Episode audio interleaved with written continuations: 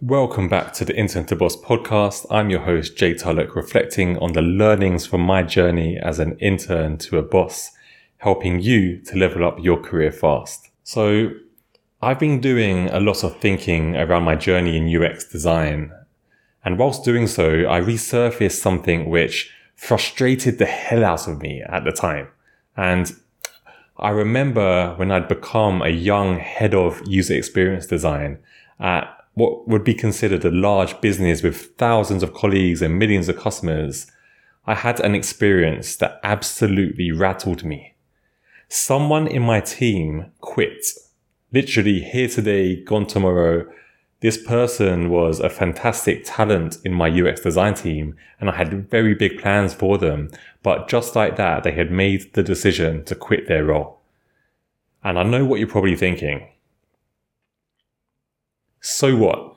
People quit all the time, Jay. They probably had a higher paying, more satisfying role lined up, but actually, no, that was not the case at all. After two years of hard work, they decided to throw in the towel and quit without a plan or a job opportunity at all. But how could this be? Like, why would anyone do such a thing?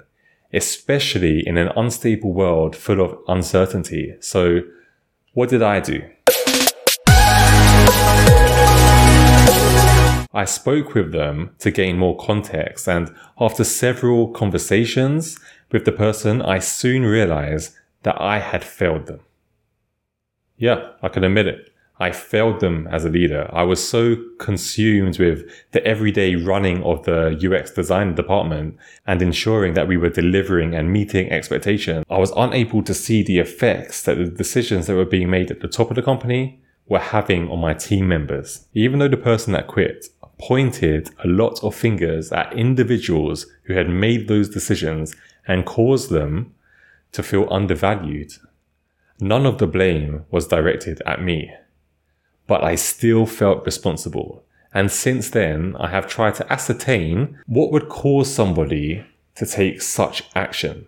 I actually do, like, when I reflect back, I actually do admire the decision that this person obviously had solid principles in place that no employer could bend. And when they felt unappreciated and saw injustices, they no longer toed the line. So like, what a hero. Like seriously, I admire that action, that proactive action. And, you know, as I said, this particular designer was an integral part to my design team. They were full of so much untapped potential and could have achieved great things at the company. And I'm sure that they still can wherever they are now. But they left a massive void in my team a hole in which we could never fill. Even 18 months after they had left the company, due to all of the reasons that they had stated in their exit interview with me, we were unable to fill their position. So what were those reasons and what can we do as leaders to prevent things like this from happening again? Well, the first thing is lack of ownership. Yes, they did not feel like they owned the design direction for the platform that they were working on. So for some context, the design team scaled extremely quickly and we had to hire lots of contractors to fulfill the feature delivery plan. However, in doing so, the business overlooked the ownership of the product itself, which soon became outside in rather than inside out, meaning that the contractors took over and gained market share of the product design. Now, this isn't a jab at contractors. I've worked with many whom to this day I'm still trying to convince to turn permanent, but they were they were a contributing factor to my team members' disappointment. As they were the in-house product designer, they felt as though their opinions and vision for the platform were now second class to the contractors. The second reason was that they felt undermined by senior leadership. Now, whoa, no, no, no, not by me. I'd never do such a thing. But some leaders outranked me who did, affecting the entire team's morale and not just in design.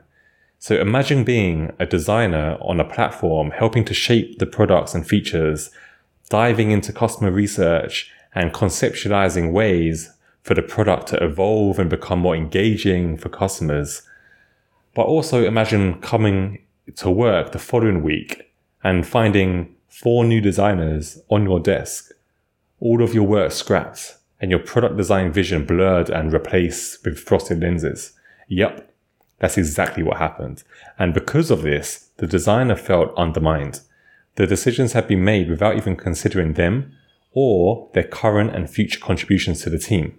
Look, I mean, I too was upset by this. I just returned from a three week holiday. You know, the things that you usually take to get away from stress and anxiety and burnout. Well, so much for that. The third thing was they felt as though there was no clear career path. Now, okay, I hold up my hands for this one.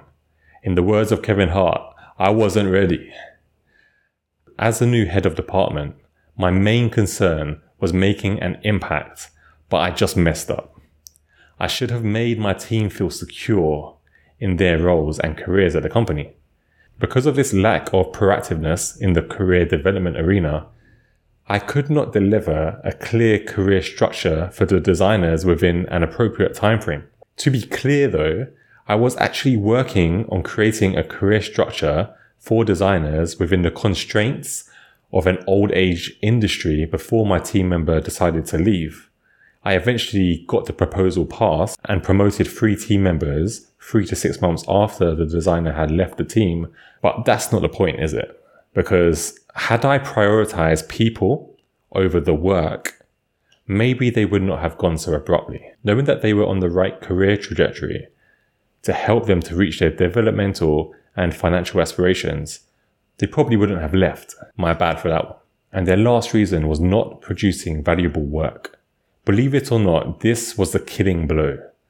Before the change mentioned earlier in the company's direction, mass contract hiring and top down driven product roadmaps, we had some grand plans on our schedule in design. Us designers are such an empathetic bunch. We love to work on things that create value in the lives of those consuming them. If you ask a designer what their ambition is, you can bet that they'll respond with something like, to make a positive impact.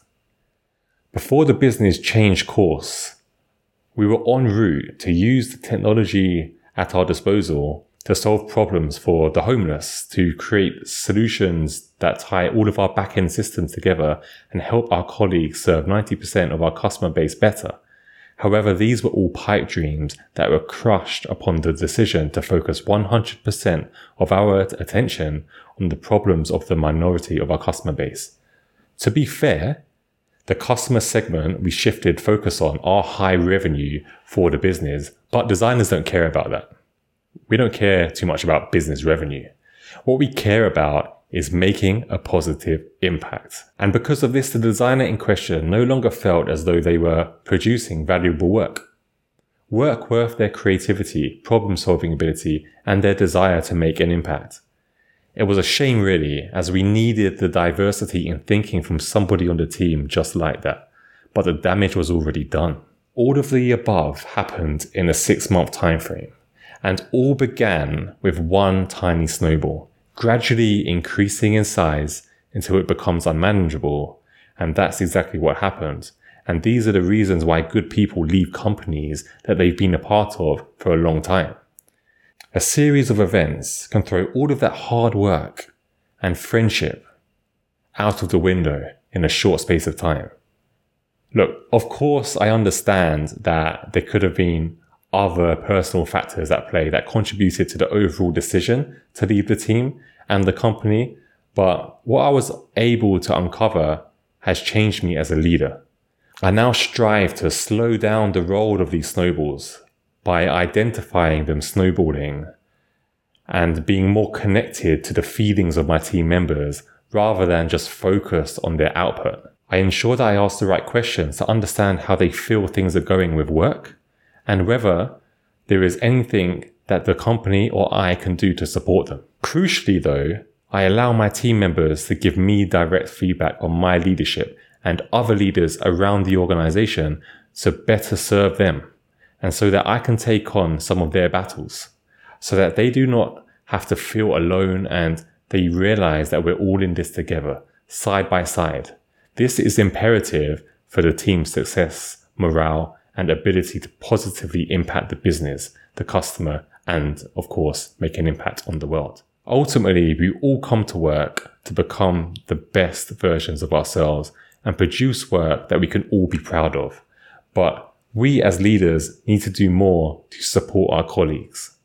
It is devastating when somebody leaves a team, but it's not so bad when you know you've done all you can to create an environment where the team members can thrive, feel valued, and grow their careers.